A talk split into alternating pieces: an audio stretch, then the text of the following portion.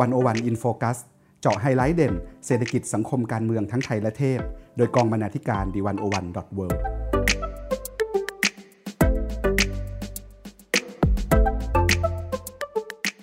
สวัสดีค่ะคุณผู้ฟัง ยินดีต้อนรับเข้าสู่รายการ 101 In Focus EP ที่ 53 ค่ะ คุณผู้ฟังคะ ประเด็นเรื่องเมืองเป็นเรื่องสำคัญมากนะคะ เพราะเกี่ยวข้องกับการดำเนินชีวิตของผู้คนในหลายรูปแบบ ทั้งการอยู่อาศัย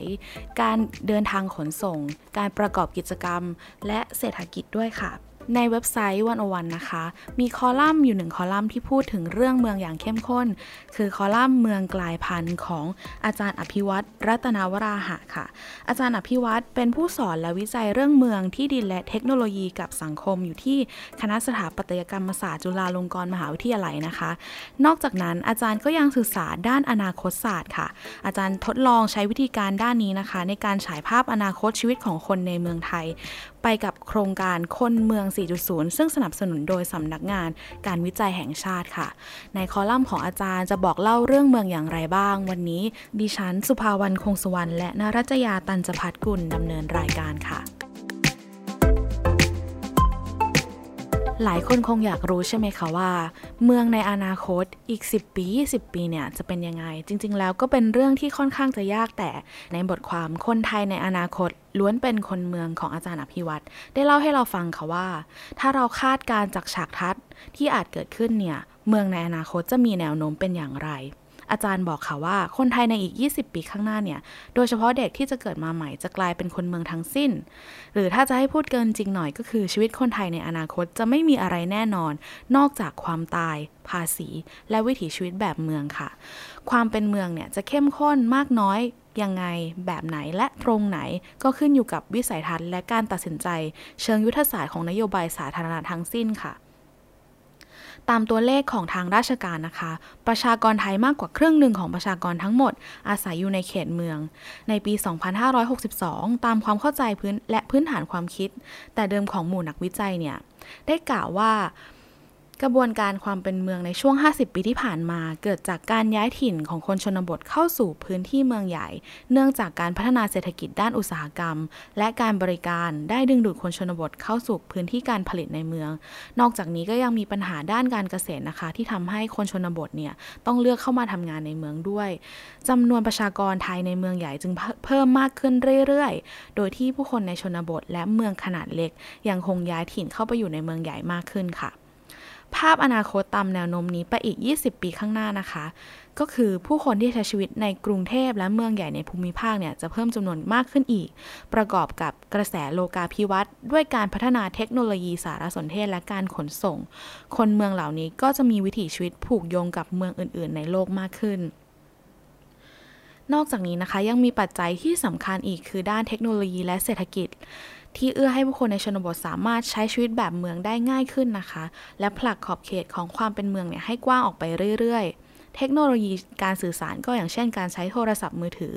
รวมถึงการพัฒนาระบบโครงข่าย การเดินทางและการขนส่งสินค้าที่ครอบคลุม สะดวกและมีราคาถูกลงด้วยค่ะ นอกจากนี้เรื่องการผลิต การกระจายและการบริโภคสินค้าและบริการ ได้ก้าวข้ามพรมแดนธุรกิจ และการปกครองที่มีมาแต่เดิมนะคะ แม้กระทั่งคนที่ไม่ได้อยู่อาศัยในพื้นที่เมืองเนี่ยก็สามารถใช้ชีวิตความเป็นอยู่ที่ไม่เหมือนกับคนชนบทเหมือนเดิมนะคะ ทางด้านการบริโภคสินค้าและบริการ การทำงาน การเดินทาง การใช้เทคโนโลยีติดต่อสื่อสาร รวมถึงรูปแบบการปฏิสัมพันธ์ทางสังคมด้วยค่ะ ปรากฏการณ์หนึ่งที่แสดงว่าวิถีชีวิตแบบเมืองได้ขยายไปทั่วเนี่ยนะคะ ก็คือการค้าปลีกแบบโมเดิร์นเทรดนับตั้งแต่ห้างสรรพสินค้าซูเปอร์มาร์เก็ตไปจนถึงร้านสะดวกซื้อจำนวนประมาณ 15,000 สาขา ได้กระจายสาขาไปทั่วทุกชุมชนในประเทศไทยเนี่ย มันเกี่ยวข้องอย่างลึกซึ้งนะคะกับการ ปรับเปลี่ยนวิธีการดำรงชีวิตของคนค่ะ อาจกล่าวได้ว่าร้านค้าเหล่านี้เนี่ยทำให้คนชนบทกลายเป็นคนเมือง โดยที่มันได้เข้ามาแทนที่ตลาดสดและวัด ซึ่งเคยเป็นศูนย์กลางชุมชนมาก่อน แต่ก่อนเนี่ยเรามักจะคุ้นเคยกับบวรนะคะ หรือบวรบ้านวัดโรงเรียนนะคะ เป็นการเป็นแผนพัฒนาชุมชนที่ยึดหลักว่า 3 ที่นี้นะเป็นจุดศูนย์กลางของชุมชน แต่ว่าสภาพการจริงของปัจจุบันนะคะ วิถีเมืองเนี่ยอาจจะกลายเป็น บ7รอหรือบ้าน7 e เ e ่ e แล้วก็โรงเรียนไปแล้วก็ได้ ฉากทัศน์ที่เรากล่าวไปถึงเมื่อกี้นะคะ จะเป็นไปได้แค่ไหนเนี่ยขึ้นอยู่กับนโยบายสาธารณะค่ะ ทีนี้อีกบทความหนึ่งที่น่าสนใจของอาจารย์อภิวัตนะคะ คือเรื่องเมืองโหด แล้วก็ได้กล่าวถึงเรื่องนโยบายสาธารณะ ด้วยว่าเราจะเอายังไงต่อกับความเป็นเมืองเดี๋ยวคุณนรัจยาจะเล่าให้เราฟังค่ะ ก่อนที่เราจะไปดูว่านโยบายสาธารณะที่ว่ามานี้มีหน้าตาเป็นอย่างไรนั้น อันดับแรกเมื่อสักครู่นี้เราได้ฟังเกี่ยวกับฉากทัศน์ของความเป็นเมือง และชีวิตของคนเมืองในอนาคตแล้วสำหรับในบทความเมืองหด อาจารย์อภิวัตได้ช่วยฉายให้เราเห็นภาพความเป็นจริงของสภาพความเป็นเมืองในทุกวันนี้ที่เมืองใหญ่กำลังกินเมืองเล็ก อาจารย์อภิวัตได้บอกกับเราค่ะว่า นอกเหนือจากการเปลี่ยนแปลงสภาพภูมิอากาศของโลก การพัฒนาเทคโนโลยี โดยเฉพาะปัญญาประดิษฐ์และชีวสงเคราะห์ รวมไปถึงความเหลื่อมล้ำทางสังคมแล้ว อีกปัจจัยสำคัญหนึ่งที่จะกำหนดการดำรงชีวิตของมนุษย์ในศตวรรษนี้ก็คือกระบวนการกลายเป็นเมืองท่ามกลางแนวโน้มความเป็นเมืองในระดับโลก ปรากฏการณ์สำคัญหนึ่งที่กำลังเกิดขึ้นในหลายประเทศทั่วโลกรวมถึงในประเทศไทยของเรานั้นด้วยนั่นก็คือ ปรากฏการณ์เมืองหด ซึ่งหมายถึงการลดลงของประชากรในเมืองขนาดเล็ก และเมืองขนาดกลาง แล้วก็เมืองชนบท โดยที่ประชากรที่ย้ายเข้าไปในเมืองขนาดใหญ่เนี่ยไม่ได้มาจากพื้นที่ชนบทตามแนวโน้มเดิมเท่านั้น แต่ยังรวมไปถึงคนที่เกิดและเติบโตในเมืองขนาดรองลงมา ตัวอย่างของเมืองเล็กเมืองน้อยในประเทศไทยที่กำลังเกิดปรากฏการเมืองหด ได้แก่เมืองพะเยาชัยนาทพัทลุง และพื้นที่ตัวอำเภอในหลายจังหวัดทั่วประเทศ หรือแม้แต่เมืองขนาดกลางอย่างเมืองนครสวรรค์ และลำปางก็อยู่ในสภาพที่อาจกลายเป็นเมืองหดได้ในไม่ช้านี้ สำหรับสาเหตุสำคัญนะคะ ที่หลายเมืองกำลังหดตัวลงก็คือ มีเมืองบางเมืองเท่านั้นที่โต เมืองใหญ่ในประเทศไทยเนี่ยขยายตัวเรื่อยมาแล้วก็จะเติบโตต่อไป ตราบเท่าที่ไม่มีปัจจัยพลิกผัน และเหตุไม่คาดฝันใดๆ มาหยุดแนวโน้มที่ว่ามานี้ นับตั้งแต่มหานครกรุงเทพที่จะยังขยายพื้นที่ออกไปไกลกว่า พื้นที่เขตปริมณฑลจนครอบคลุมถึงนครนายก อยุธยาและชนบุรีรวมไปถึงเมืองหลักในภูมิภาคอย่างเชียงใหม่ โคราชและขอนแก่น แล้วก็หาดใหญ่ที่มีขนาดและความหลากหลายของผู้คนและกิจกรรมมากพอที่จะเติบโตต่อไปได้ เมืองหลวงและเมืองหลักเหล่านี้ก็จะยิ่งดึงดูดประชากรจนเมืองรองและเมืองขนาดเล็ก มีขนาดเล็กลงไปเรื่อยๆเรื่อยๆภาพที่เราเห็นนี้ก็อย่างที่ได้กล่าวไปว่ามันคือ เมืองใหญ่กำลังกินเมืองเล็ก นอกเหนือจากเมืองโตบางเมืองเท่านั้นแล้ว ยิ่งในปัจจุบันที่ระบบเศรษฐกิจ วางอยู่บนฐานของความรู้และนวัตกรรม เมืองใหญ่ก็จะยิ่งได้เปรียบเมืองเล็กขึ้นไปอีก เนื่องจากในเมืองใหญ่นั้นมีทั้งพลวัตแล้วก็ความหลากหลายของผู้คน ที่เป็นพื้นฐานของการสร้างสรรค์แนวคิดและผลิตภัณฑ์ใหม่ ๆ รวมทั้งเมืองใหญ่เนี่ยก็ยังเชื่อมต่อกับระบบเศรษฐกิจโลกได้ดีกว่า โดยเฉพาะในด้านโครงสร้างพื้นฐานและการเดินทาง แล้วก็การติดต่อสื่อสารที่เอื้อต่อการไหลเข้าออกของผู้คนทุนและข้อมูล ดังนั้นมองอนาคตไปทางไหน ก็มองไม่เห็นว่าเมืองเล็กเนี่ยจะสู้กับเมืองใหญ่ได้เลย ตัดภาพมาที่เมืองขนาดเล็กค่ะ เมืองขนาดเล็กเนี่ยก็จะเกิดภาพที่ตรงกันข้ามกับความคึกคักในเมืองใหญ่เลยก็คือเมืองเล็ก ก็จะมีความเหงาหงอย ตลาดและร้านค้าในห้องแถวตามย่านพาณิชยกรรมที่เคยเป็นศูนย์กลางทางการค้าและบริการในพื้นที่ชนบทรอบเมืองเนี่ยจำต้องปิดตัวลง ซึ่งปรากฏการณ์ดังกล่าวที่ว่ามานี้เนี่ยเกิดขึ้นพร้อมกับความถดถอยของฐานเศรษฐกิจเมือง ส่วนหนึ่งเป็นเพราะ ฐานเศรษฐกิจเดิมนั้น ปรับตัวไม่ทันกับการเปลี่ยนแปลงของเศรษฐกิจระบบโลก หลายเมืองที่เคยเป็นศูนย์กลางการแลกเปลี่ยนสินค้าเกษตรและเมืองท่าที่สำคัญ อย่างเมืองปากพนัง จังหวัดนครศรีธรรมราช ไม่สามารถรับมือกับความผันผวนในตลาดโลก ในขณะที่เมืองเหมืองแร่และเมืองเศรษฐกิจเชิงเดี่ยวอื่นๆ ก็ต้องถดถอยไปจากการที่ทรัพยากรได้หมดสิ้นลง เมืองหลายเมืองไม่มีฐานเศรษฐกิจใหม่เข้ามาทดแทน หรือบางแห่งอาจมีธุรกิจใหม่เข้ามาบ้าง แต่ก็ไม่ได้นำไปสู่การจ้างงานในพื้นที่ที่มากพอที่จะขับเคลื่อนเศรษฐกิจเมืองให้เติบโตต่อไปได้ ยิ่งไปกว่านั้นแล้ว เศรษฐกิจฐานดิจิทัล ยิ่งทำให้เมืองเล็กเมืองน้อยลดบทบาทในการเป็นศูนย์กลางแลกเปลี่ยนสินค้าและบริการ ทั้งผู้ซื้อและผู้ขายสามารถติดต่อและทำธุรกรรมได้โดยไม่จำเป็นต้องพึ่งพาร้านค้า และตัวแทนในเมืองเหมือนเมื่อก่อน สาขาธนาคารในเมืองก็จะถูกแทนด้วยธนาคารออนไลน์ หรือแม้แต่กิจกรรมของภาครัฐ และการศึกษาที่อาจยังเป็นฐานการจ้างงานของเมืองเล็กหลายแห่ง ในอนาคตก็อาจย้ายไปอยู่บนโลกออนไลน์มากขึ้น ซึ่งก็จะยิ่งตอกย้ำให้บทบาทของเมืองเล็กลดลงยิ่งไปอีก เพราะฉะนั้นเมืองเล็กหลายแห่งได้กลายเป็นเมืองบริวารของเมืองหลวงและเมืองหลัก เช่นเมืองลำพูนกลายเป็นเมืองบริวารของเชียงใหม่ บางเมืองกลายเป็นเมืองพักผ่อนวันเสาร์อาทิตย์ของคนกรุง เช่น เมืองหัวหิน ปากช่องและอัมพวา ในขณะที่เมืองบางเมือง มีการพัฒนาแหล่งท่องเที่ยวต้อนรับนักท่องเที่ยวตามฤดูกาล เช่นเมืองเชียงของและเชียงคาน บางเมืองอาจมีมหาวิทยาลัยที่ดึงดูดคนรุ่นใหม่และการใช้จ่ายได้บ้าง แต่เมืองขนาดเล็กจำนวนมากอยู่ห่างไกลจากศูนย์กลางเศรษฐกิจในระดับภูมิภาค จึงไม่สามารถพึ่งพาฐานเศรษฐกิจของเมืองใหญ่ได้ โจทย์ที่สำคัญของเมืองเหล่านี้ จึงอยู่ที่การสร้างฐานเศรษฐกิจใหม่ เพราะฉะนั้นเมื่อเมืองหดแล้วแต่จะทำอย่างไรไม่ให้ถดถอย นี่คือความท้าทายในเชิงนโยบายภาครัฐ ว่ารัฐนั้นจะต้องเลือกทางเลือกเชิงนโยบายอะไรต่อไปถึงจะยับยั้งสถานการณ์นี้ได้ อาจารย์ได้บอกกับเราค่ะว่า เมื่อพิจารณาปัจจัยด้านโครงสร้างพื้นฐานประชากรของประเทศไทย โดยเฉพาะอัตราการเกิดที่น่าจะต่ำไปอีกนาน ประกอบกับพลังการดึงดูดทางเศรษฐกิจของเมืองใหญ่ คงเป็นไปได้ยากมากที่จะใช้มาตรการการกระตุ้นเศรษฐกิจท้องถิ่น ที่จะทำให้คนย้ายกลับเข้าสู่เมืองเล็กเมืองน้อยเหล่านี้ได้ การพัฒนาการท่องเที่ยวเนี่ยอาจจะดูเหมือนเป็นทางออกที่พอจะเหลืออยู่บ้าง เมืองเล็กเมืองน้อยในต่างประเทศอย่างในยุโรปและญี่ปุ่นเนี่ยเมืองเหล่านี้ ได้รับอันนี้สงจากกระแสความนิยมของนักท่องเที่ยวที่เลือกเมืองขนาดเล็กแทนที่จะกลับไปเมืองใหญ่ เมืองเล็ก หลายแห่งในประเทศไทย ก็ได้ประโยชน์คล้ายกันจากกระแสการท่องเที่ยวที่แพร่หลายเข้าไปยังพื้นที่ชนบทและป่าไม้ธรรมชาติ รวมถึงให้ความสำคัญกับประสบการณ์ ความแท้จริงและความนั่งเดิมของวิถีชีวิตของผู้คนในท้องถิ่น การท่องเที่ยวรูปแบบนี้จะทำให้ฐานเศรษฐกิจใหม่ที่แตกต่างจากบทบาท การเป็นศูนย์กลางการบริการการค้าแต่เดิม แต่อย่างไรก็ดีแล้วในกรณีของเมืองเล็กเมืองน้อยในยุโรปและญี่ปุ่นเนี่ยมีความสามารถ ในการรองรับโครงสร้างพื้นฐานของเมืองอยู่ แต่เดิมแล้วในระดับที่สูงทั้งสาธารณูปโภค สาธารณูปการและการจัดการด้านสิ่งแวดล้อมของเมือง จึงทำให้สามารถตอบรับความต้องการของนักท่องเที่ยวและการจัดการผลกระทบจากการท่องเที่ยวได้เป็นอย่างดี แต่เมื่อเราหันย้อนกลับมามองในประเทศไทยเนี่ย เมืองรองและเมืองเล็กนั้น ยังมีความสามารถในการรองรับนักท่องเที่ยวที่อยู่ในระดับที่ต่ำมาก การพัฒนาโครงสร้างพื้นฐานของเมืองเพื่อรองรับการท่องเที่ยวจึงเป็นการลงทุนใหม่ ซึ่งต้องใช้เวลาและมีการวางแผนที่เหมาะสม นอกจากการท่องเที่ยวแล้ว ปัจจัยบางอย่างที่อาจดึงดูดให้คนบางกลุ่ม ที่ให้ความสัมพันธ์กับคุณภาพชีวิตและความเบื่อหน่ายของการอยู่ในเมืองใหญ่ ตัดสินใจแยกย้ายถิ่นฐานไปใช้ชีวิตในเมืองเล็กมากขึ้น เช่น แนวโน้มการเปลี่ยนแปลงรูปแบบการทำงานผ่านอินเทอร์เน็ต และไม่ผูกติดกับที่ตั้งราคาที่ดินที่อยู่อาศัยที่พอใช้จ่ายได้ รวมถึงโอกาสที่จะได้ใช้ชีวิตใกล้กับธรรมชาติและห่างไกลมลพิษเป็นต้น เงื่อนไขสำคัญที่จะทำให้กรณีนี้เกิดขึ้นได้เนี่ยคือเมืองเล็กต้องมีโครงสร้างพื้นฐานที่รับรองวิถีชีวิตของคนรุ่นใหม่มากขึ้น นับตั้งแต่ถนนสายหลักที่เชื่อมต่อกับเมืองใหญ่ โครงข่ายอินเทอร์เน็ตความเร็วสูง สถานีรถไฟความเร็วสูง สนามบิน รวมไปถึงพื้นที่สาธารณะ และสภาพธรรมชาติที่ดี ทั้งนี้จุดเริ่มต้นของนโยบายเมืองหดแต่ไม่ถดถอยเนี่ยเราต้องเริ่มจากการยอมรับก่อนว่า เมืองจะเติบโตไม่มาก และอาจมีประชากรลดลง เป้าหมายและยุทธศาสตร์ของการพัฒนาเมือง จึงไม่ได้มุ่งเน้นไปที่การเติบโตของเศรษฐกิจและประชากร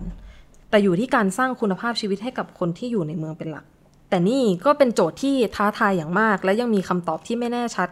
อาจารย์จึงเสนอว่าเราต้องยังต้องมีการศึกษาและอภิปรายกันต่อไป คุณผู้ฟังคะเมื่อสักครู่นะคะ เราได้ฟังภาพใหญ่ ๆ ของขนาดเมือง และวิถีชีวิตความเป็นเมืองไปแล้วนะคะ ทีนี้อยากจะมาชวนโฟกัสไปที่เรื่องที่น่าสนใจอีกเรื่องค่ะ คืออาจารย์อภิวัตเนี่ยนะคะ ได้เขียนถึงปรากฏการณ์การเช่าเขาอยู่ในบทความเรื่องเมืองเช่าเขาอยู่ค่ะ อาจารย์บอกว่าในอนาคตอีกไม่นานนะคะ การเช่าเขาเกิด เช่าเขาอยู่ เช่าเขาใช้และเช่าเขาตายเนี่ยน่าจะกลายเป็นเรื่องปกติของชนชั้นกลางค่ะ โดยเฉพาะในมหานครกรุงเทพเนี่ยนะคะ เพราะว่าราคาบ้านที่แพงมาก จนต้องเช่าไปตลอดชีวิตแม้ว่าอยากจะเป็นเจ้าของ หรือด้วยทัศนคติการใช้ชีวิตของคนรุ่นใหม่ ที่รักอิสระ และไม่อยากมีภาระจากการเป็นเจ้าของค่ะ ปัจจัยหลายประการนะคะที่จะสอเขาว่าการเช่าเขาอยู่เนี่ยจะกลายเป็นเรื่องปกติ ไม่เฉพาะสำหรับคนจนแต่รวมไปถึงคนชนชั้นกลางในอนาคตด้วย ปัจจัยแรกค่ะ คือราคาที่อยู่อาศัยที่เพิ่มขึ้นเรื่อยๆ และสูงกว่ารายได้ของคนทั่วไปด้วยนะคะ มันซึ่งมันเป็นไปตามกลไกตลาดที่ดินทำให้พื้นที่ชั้นในของเมืองค่ะมีราคาที่ดินที่สูง เพราะทำเลที่ตั้งเอื้อต่อการสร้างอาคารสำนักงาน และห้างร้านพาณิชยกรรมต่างๆ ที่อยู่อาศัยในพื้นที่ใกล้แหล่งงาน ก็จึงมีราคาสูงไปโดยปริยายค่ะ หลายคนอาจสงสัยว่าเอ๊แล้วทำไมคอนโดมิเนียมยังเกิดขึ้นได้ในพื้นที่ชั้นในของเมืองใหญ่ แม้ว่าราคาที่ดินจะสูงลิบลิ่วคำตอบก็คือ ยังมีคนรวยที่สามารถซื้อ ยังมีคนรวยที่สามารถซื้อห้องชุดเหล่านี้ได้ ทั้งที่ซื้อเพื่ออยู่เองบ้าง และเพื่อลงทุนให้คนเช่า นอกจากนั้นก็ยังเกี่ยวข้องกับนโยบายรัฐ ที่เปิดกว้างให้คนต่างชาติสามารถซื้อที่อยู่อาศัยได้ ทั้งอย่างเปิดเผยโดยนิตินัยและอย่างอำพรางผ่านตัวแทนหากแนวโน้มเป็นเช่นนี้ต่อไปนะคะ การเช่าคอนโดจากเจ้าของคนต่างชาติก็อาจกลายเป็นภาพปกติไปเลยในอนาคต แน่นอนว่าในบริเวณชานเมืองที่ห่างไกลออกไปจากแหล่งงานหน่อยหนึ่งนะคะ ย่อมมีที่อยู่อาศัยที่ราคาไม่แพงมากสำหรับคนที่อยากมีบ้าน หรือคอนโดเป็นของตัวเอง แต่เนื่องจากแหล่งงานสำคัญก็ยังอยู่ในพื้นที่ชั้นในนะคะ ก็ยังกระจุกตัวกันอยู่ทำให้คนที่อยากเป็นเจ้าของบ้านเนี่ยจึงต้องยอมรับและทนให้ได้กับการเดินทาง 2-3 ชั่วโมง หรืออาจจะมากกว่าก็ไม่รู้นะคะ ต่อวันเนี่ยระหว่างบ้านกับที่ทำงาน อาจารย์อภิวัตได้ยกวลีที่ ออกจะเป็นตลกร้ายอยู่นะคะว่าขับรถออกไปเรื่อยๆ จนกว่าจะกู้สินเชื่อผ่านหรือ drive until you qualify การเปลี่ยนแปลงทัศนคติเกี่ยวกับความเป็นเจ้าของเนี่ยก็เป็นอีกสาเหตุหนึ่งค่ะ ที่จะทำให้การเช่าเขาอยู่เป็นเรื่องปกติ โดยเฉพาะสำหรับคนรุ่นใหม่นะคะ ทั้งคน Gen Y Gen Z ค่านิยมนี้แตกต่างจากคนในยุค Baby Boomer และ Gen X อยู่มากค่ะ เพราะว่าคน Baby Boomer กับ Gen Gen X นะคะ เติบโตมาพร้อมกับความคิดความหวังและความพยายามที่จะมีบ้านเป็นของตัวเอง แต่ในยุคเศรษฐกิจแบบร่วมใช้ประโยชน์หรือแพลตฟอร์มเนี่ยนะคะ sharing and platform economy คนรุ่นใหม่เนี่ยก็ยิ่งมองการเช่าเป็นเรื่องปกติเข้าไปใหญ่ ตั้งแต่การเช่าอะไรเล็กๆ อย่างหนังสือ เช่าเพลง เช่าเสื้อผ้า เช่ารถ ไปจนถึงการเช่าเฟอร์นิเจอร์ เช่าที่ทำงานและเช่าบ้าน เรียกได้ว่าคนรุ่นใหม่ใช้เงินไปกับการสร้างประสบการณ์ มากกว่าจะสร้างภาระจากการซื้อบ้านหรือซื้อรถค่ะาพอนาคตที่คนรุ่นใหม่จะเช่าเขาอยู่มากขึ้นเนี่ย จึงไม่ใช่เพราะความสามารถในการซื้อลดลงเพียงอย่างเดียว แต่รวมไปถึงสาเหตุด้านรูปแบบครัวเรือนที่เปลี่ยนไปด้วยนะคะ ในอนาคตก็คนก็พูดกันใช่ไหมล่ะคะว่าคนที่จะอยู่เป็นโสดและตัวคนเดียวเนี่ยน่าจะมีมากขึ้นเยอะ ดังนั้นความจำเป็นในการซื้อที่อยู่อาศัยเพื่อรองรับ ครอบครัวขนาดใหญ่เนี่ยจึงลดน้อยลงไปโดยปริยาย คนรุ่นใหม่นิยมใช้ชีวิตอยู่ในพื้นที่กลางเมืองที่มีกิจกรรมคึกคัก และหลากหลายมากกว่าพื้นที่ชานเมืองที่จะต้องเสียเวลาเดินทางไกล อีกทั้งยังมองการเปลี่ยนงานเนี่ยเป็นเรื่องปกติธรรมดาเลย ไม่ได้คิดว่าต้องทำงานที่เดียวไปตลอด ดังนั้น แม้การซื้อบ้านจะเป็นการลงทุนและการเก็บออมในระยะยาวนะคะ แต่ก็เป็นภาระหนักทางด้านการเงิน เพราะว่าเมื่อเปลี่ยนงานใหม่ก็ต้องเปลี่ยนที่อยู่อาศัยใหม่ ก็ การเช่าเนี่ยจึงเป็นสิ่งที่สะดวกสบายมากกว่านะคะ นอกจากนี้ค่ะ ในอนาคตค่านิยมการเช่าแทนการเป็นเจ้าของเนี่ยไม่ได้จำกัดเฉพาะคนรุ่นใหม่อย่างเดียวนะคะ แต่ในสังคมสูงวัยที่เขากล่าวกันว่าประเทศไทยกำลังจะเดินเข้าใกล้สังคมสูงวัยขึ้นทุกทีเนี่ยก็ยังทำให้การเช่าอะเป็นที่นิยมขึ้นมาอีก เพราะว่าอะไรคะ เพราะว่าคนสูงวัยเป็นโสดและอยู่คนเดียวมากขึ้น แล้วก็ไม่มีลูกหลานที่อยากทิ้งมรดกไว้ให้ ภาพหนึ่งนะคะที่อาจเกิดขึ้นคือคน Gen X อาจจะเปลี่ยนใจเลือกขายบ้าน แล้วเช่าเขาอยู่ในช่วงของบ้านปลายชีวิต หลายคนอาจไม่ต้องการอยู่บ้านหลังใหญ่คนเดียว จึงขายบ้านแล้วไปเช่ารวมอยู่กับคนอื่น ๆ ในชุมชนที่เป็นผู้สูงอายุเหมือนกัน แทนที่จะต้องแบกภาระซ่อมแซมบ้าน มีสินทรัพย์หลงเหลืออยู่มากจนถึงวันตาย แต่ก็เอาไปใช้อะไรไม่ได้ การเช่าเขาตายจึงเป็นทางเลือกสำคัญของคนสูงวัยในอนาคตค่ะนโยบายที่อยู่อาศัยของไทยที่ผ่านมานะคะ ถ้าสังเกตจะเห็นว่าให้ความสำคัญกับการเป็นเจ้าของเป็นหลัก ทั้งการสร้างและจัดหาที่อยู่อาศัยราคาถูก หรือการสนับสนุนด้านสินเชื่อ แต่นโยบายที่เน้นการเป็นเจ้าของมากเกินไปเนี่ยทำให้ ประเทศเราละเลยเรื่องการเช่า อาจทำให้ความเหลื่อมล้ำเนี่ยเพิ่มมากขึ้นเข้าไปอีก ระหว่างกลุ่มคนที่มีทุนทรัพย์อยู่แต่เดิม กับกลุ่มที่ไม่มีหลักทรัพย์ และรายได้มากพอจะซื้อบ้าน กล่าวคือคนรวยก็สามารถเป็นเจ้าของที่อยู่อาศัย มีผลตอบแทนเพิ่มขึ้นได้เรื่อยๆ ตามมูลค่าที่ดิน ในขณะที่คนจนแทบจะไม่ได้ผลตอบแทนนั้น แถมยังต้องจ่ายค่าเช่าที่แพงขึ้นไปอีก ในบริบทของเมืองใหญ่ที่ราคาที่ดินกลางเมืองเพิ่มสูงขึ้นมาก และไม่มีทีท่าว่าจะลดลงนี้นะคะ โอกาสที่ภาครัฐ จะซื้อที่ดินมาสร้างและขายที่อยู่อาศัยให้ประชาชนเป็นเจ้าของในราคาถูก จึงแทบเป็นไปไม่ได้แล้วค่ะ ทางเลือกเชิงนโยบายที่พอมีหลงเหลืออยู่บ้างที่อาจารย์อภิวัตรเล่าให้เราฟังนะคะ ได้แก่การนำเอาที่ดินรัฐที่มีอยู่จำนวนมากในเมืองมาพัฒนา เป็นที่อยู่อาศัยสำหรับการเช่าทางระยะสั้นและระยะยาว การส่งเสริมภาคเอกชนในการพัฒนาที่อยู่อาศัย เพื่อการเช่าโดยเฉพาะหรือการให้เงินช่วยเหลือและอุดหนุนผู้มีรายได้น้อยและปานกลาง ในการเช่าที่อยู่อาศัยของเอกชนในพื้นที่ใกล้แหล่งงาน รวมไปถึงการขยายและพิทักษ์สิทธิของผู้เช่าให้มีระยะยาวและมีความมั่นคงเพิ่มขึ้นด้วยค่ะคุณผู้ฟังคะ นอกจากเรื่องที่อยู่อาศัยและการเช่าแล้วเนี่ย ตลอด ทางที่ผ่านมาเมื่อกี้เราได้พูดถึงสิ่งหนึ่งที่เป็นเทรนอาจจะไม่ใหม่มาก แต่ก็เป็นเทรนด์สำคัญนะคะ ในยุคนี้ก็คือเอ่อเศรษฐกิจแบบแพลตฟอร์ม เดี๋ยวคุณนรัชยาจะเล่าให้ฟังค่ะว่าแพลตฟอร์มเนี่ยมีผลกับความเป็นเมืองอย่างไรบ้างค่ะ ค่ะ อาจารย์อภิวัตนะคะได้บอกกับเราว่าตอนนี้เรากำลังอาศัยอยู่ในยุคแพลตฟอร์มของเมือง แต่ไหนแต่ไรมาเนี่ยพื้นที่ทางกายภาพ ทั้งภายในและภายนอกอาคาร เป็นองค์ประกอบสำคัญในการดำรงชีวิตส่วนตัวและชีวิตสาธารณะของคนเมือง รวมทั้งยังเป็นเงื่อนไขจำเป็นสำหรับการคงอยู่เติบโตและสะสมความมั่งคั่งของความเป็นเมือง แต่ว่าในอนาคตเนี่ย การใช้ชีวิตของคนเมืองและความมั่งคั่งของเมืองเนี่ยจะไม่ได้ตั้งอยู่บนพื้นที่กายภาพเพียงอย่างเดียวต่อไปแล้ว ในปัจจุบันจะเห็นว่าความก้าวหน้าของเทคโนโลยีดิจิทัลและการทดลองธุรกิจรูปแบบใหม่ๆเนี่ยทำให้พื้นที่ดิจิทัลโดยเฉพาะแพลตฟอร์มรูปแบบต่างๆเนี่ยเข้ามามีบทบาทแล้วก็มีความสำคัญในฐานะพื้นที่ของการใช้ชีวิตของมนุษย์มากยิ่งขึ้นภาพในอนาคตที่อาจารย์อภิวัตคาดไว้ว่ามันจะเป็นไปได้สูงมากเลยก็คือ แพลตฟอร์มเนี่ยจะกลายเป็น พื้นฐานสำคัญ แพลตฟอร์มเนี่ยจะกลายเป็นพื้นที่สำคัญสำหรับการใช้ชีวิตของคนเมืองในแทบทุกด้าน ทุกช่วงเวลาของวัน และช่วงเวลาของชีวิต ตั้งแต่เกิดจนตาย ตั้งแต่ครรภ์มารดาจนถึงเชิงตะกอน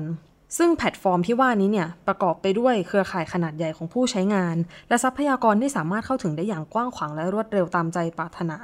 แพลตฟอร์มเนี่ย จึงมีบทบาททั้งในฐานะพื้นที่ชุมชนตลาด และโครงสร้างพื้นฐานขององค์ประกอบอื่น ๆ ของเมือง แต่ว่าคุณลักษณะพิเศษที่ทำให้แพลตฟอร์มเนี่ยแตกต่างจากชุมชนและตลาดดั้งเดิมบนพื้นที่กายภาพก็คือ มีผลกระทบเครือข่ายหรือว่า Network Effects ที่มูลค่าของสินค้าหรือบริการเพิ่มขึ้นอย่างทวีคูณตามจำนวนผู้ใช้งาน อีกทั้งข้อมูลยังกลายเป็นทรัพยากรสำคัญในการสร้างความมั่งคั่งของเจ้าของ และผู้ใช้แพลตฟอร์ม ดังนั้นเนี่ยในอนาคตแพลตฟอร์มจะไม่ได้เป็นเพียงเครื่องมือส่งเสริมการทำงานของโครงสร้างพื้นฐานทางกายภาพ แต่จะกลายเป็นตัวกำหนดการทำงานของโครงสร้างพื้นฐานทางกายภาพเลยทีเดียว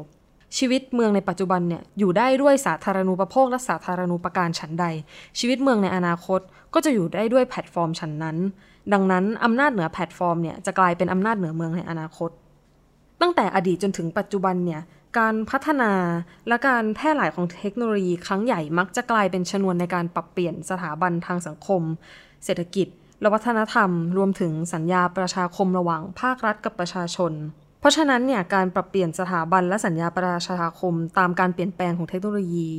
มีนัยสำคัญอย่างยิ่ง ทั้งในเชิงประสิทธิภาพทางเศรษฐกิจ และในเชิงความเป็นธรรมทางสังคม โดยเฉพาะในกรณีของเทคโนโลยีระดับแพลตฟอร์ม ที่เป็นพื้นฐานของเทคโนโลยีสืบเนื่องในและกิจกรรมต่างๆ บนโลกออนไลน์ แต่ว่าปัญหาก็คืออยู่ที่ปัจจุบันเนี่ยการพัฒนาและขยายตัวของแพลตฟอร์ม เกิดขึ้นอย่างรวดเร็วกว่าการปรับตัวของสถาบันและสัญญาประชาคมที่มีมาแต่เดิม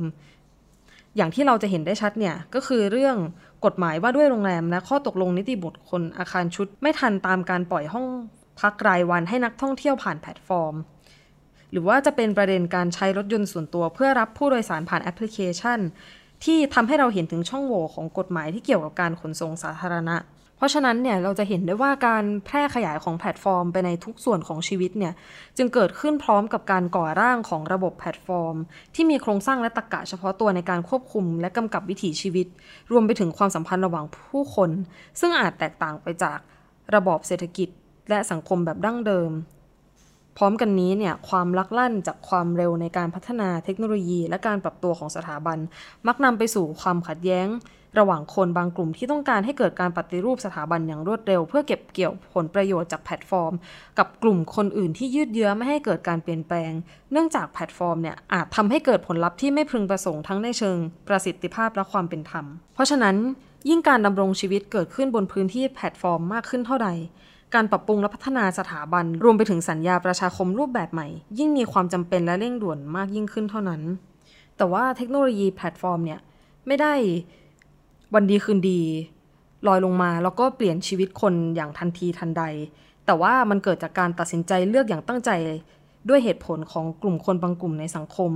แม้ว่าความสามารถด้านวิทยาศาสตร์เทคโนโลยีของไทยไม่ได้มีพัฒนาการมากพอที่จะสร้างเทคโนโลยีชั้นนำของโลกได้ แต่การเลือกและ ประยุกต์ใช้เทคโนโลยีบางอย่าง ก็ทำได้ภายใต้เงื่อนไขทางเศรษฐกิจและสังคมวัฒนธรรมของในสังคมนั่นเอง หรือถ้าจะกล่าวอีกแบบหนึ่งก็คือสังคมเป็นแบบไหน เทคโนโลยีที่ใช้ก็เป็นแบบนั้น อย่างกรณีของแพลตฟอร์มเนี่ยการเลือกใช้เทคโนโลยีประเภทใดประเภทหนึ่ง ก็สะท้อนให้เห็นถึงความคิด และการตัดสินใจของบริษัทหรือองค์กรที่คาดหมายว่าเทคโนโลยีเนี่ยจะได้การตอบรับจากตลาดและคนในสังคม ในบางกรณี การตัดสินใจเชิงนโยบายของภาครัฐ ก็อาจเป็นตัวเร่งให้เทคโนโลยีนั้นแพร่กระจายได้อย่างรวดเร็วยิ่งขึ้น ตัวอย่างเช่น นโยบายพัฒนาเมืองอัจฉริยะที่หลายหน่วยงานพยายามส่งเสริมอยู่ในปัจจุบัน ดูเหมือนจะสะท้อนแนวคิดและเหตุผลที่บริษัทเจ้าของแพลตฟอร์มยึดถืออยู่ ซึ่งมักจะให้ความสำคัญกับประสิทธิภาพในการให้บริการและการเติบโตทางเศรษฐกิจเป็นอันดับแรก ในขณะที่เรื่องความเป็นธรรม และนัยยะต่อสังคมวัฒนธรรมนั้นเป็นเรื่องรอง เพราะฉะนั้นความท้าทายในส่วนนี้ก็คือจะสร้างพื้นที่ดิจิทัลอย่างไรให้มีประสิทธิภาพและเป็นธรรม โดยเฉพาะเมื่อแพลตฟอร์มที่พัฒนามาจนถึงปัจจุบันแทบทั้งหมดริเริ่มและดำเนินโดยภาคเอกชน ซึ่งมีวัตถุประสงค์พื้นฐาน คือเพื่อสร้างรายได้สูงสุดให้กับผู้ถือหุ้น แนวโน้มนี้เนี่ยเป็นสัญญาณของภาพหนึ่งในอนาคตที่อาจเกิดขึ้นได้คือ กลุ่มทุนใหญ่ในปัจจุบันจะสามารถครอบครองได้ทั้งพื้นที่ บนโลกกายภาพและพื้นที่แพลตฟอร์มบนโลกดิจิทัลในอนาคต กลุ่มทุนเหล่านี้จะสามารถสร้างความมั่งคั่งต่อไปได้ ไม่เฉพาะจากแรงงานที่เป็นปัจจัยสำคัญสำหรับการผลิตและสะสมทุนในยุคก่อนแพลตฟอร์ม แต่รวมไปถึงข้อมูลที่เป็นทรัพยากรพื้นฐานของการสร้าง และสะสมความมั่งคั่งในอนาคต ซึ่งถ้าหากเรามองย้อนไปในประวัติศาสตร์การพัฒนาเมืองของไทยจนถึงปัจจุบันเนี่ยที่ดินเป็นรากฐานของความมั่งคั่ง และความเหลื่อมล้ำที่สำคัญที่สุด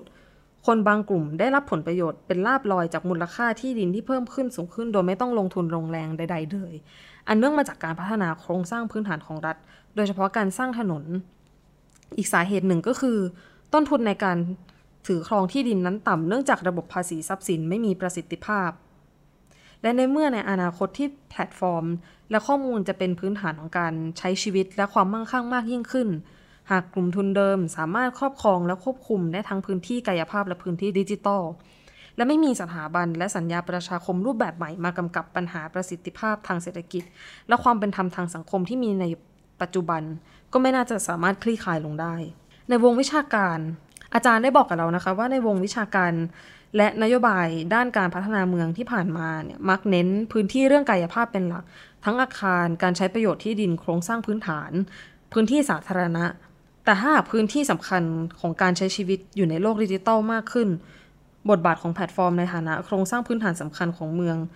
ควรจะต้องได้รับความสนใจมากยิ่งขึ้นเช่นกัน เพราะฉะนั้นเนี่ยคำถามและความท้าทายใหญ่จึงอยู่ตรงที่ว่า การออกแบบและพัฒนาเมืองต่อจากนี้ไป จะสร้างความสมดุลระหว่างข้อดีและข้อเสีย รวมถึงโอกาสและข้อจำกัดของแพลตฟอร์มรูปแบบต่างๆ ได้อย่างไร นโยบายรัฐที่ส่งเสริมการพัฒนาเมืองฐานแพลตฟอร์ม เช่น นโยบายเมืองอัจฉริยะที่ดำเนินการอยู่ในปัจจุบัน จะยิ่งทำให้กลุ่มคนเพียงบางกลุ่ม สามารถครอบครองและมีอำนาจเหนือพื้นที่ดิจิทัลได้มากขึ้นหรือไม่ รัฐจะเป็นตัวแทนของประชาชนในการต่อรองและกระจายผลประโยชน์ให้เป็นธรรมมากขึ้นได้อย่างไร เครื่องมือในการวางแผนและบริหารจัดการเมืองที่เคยใช้กันมา จะต้องปรับเปลี่ยนอย่างไรในยุคแพลตฟอร์มของเมืองด้วยแพลตฟอร์มสำหรับการใช้ชีวิตในเมืองเนี่ยยังเป็น ประเด็นที่ใหม่แล้วก็ท้าทายมากคำถามข้างต้นที่ว่ามานี้เนี่ย อาจารย์ก็บอกกับเราว่ามันยังไม่มีคำตอบที่ตายตัว เพราะฉะนั้นการสนทนาและเจรจาต่อรองเกี่ยวกับรูปแบบของแพลตฟอร์มรวมถึงบทบาทของรัฐและเอกชน และประชาชนในการพัฒนาควบคุมกำกับแพลตฟอร์มเนี่ยจึงเป็นวาระที่สำคัญทั้งในเชิงวิชาการและในเชิงนโยบาย ซึ่งถ้าหากเราละเลยเรื่องนี้ไปแล้วเนี่ยภาพในอนาคตของเมืองไทยก็จะไม่ต่าง มากนักจากภาพที่เกิดขึ้นในปัจจุบัน ซึ่งมีกลุ่มคนเพียงไม่กี่นามสกุลอาจร่วมมือกับทุนต่างชาติในการครอบครองทั้งพื้นที่กายภาพ และพื้นที่ดิจิตอลทั้งสาธารณูปโภค สาธารณูปการและแพลตฟอร์ม เพื่อตักตวงผลประโยชน์จากปัจจัยการผลิตหลักก็คือแรงงานและข้อมูล คุณผู้ฟังคะประเด็นเรื่องเมืองนะคะ จากที่เราฟังกันไป เกี่ยวข้องกับเราทั้งในภาพเล็กและภาพใหญ่จริง ๆนะคะ ถ้าหลายๆ คนสงสัยว่าเอ๊ะในอนาคตเนี่ยเมืองจะเปลี่ยนไปยังไงอีกบ้าง ก็อย่าลืมติดตามคอลัมน์ของอาจารย์อภิวัตรรัตนวราหะ ในคอลัมน์เมืองกลายพันธุ์นะคะ และที่สำคัญอย่าลืมติดตามวันโอวันอินโฟกัสได้ในสัปดาห์หน้าค่ะสำหรับวันนี้ สวัสดีค่ะ สวัสดีค่ะ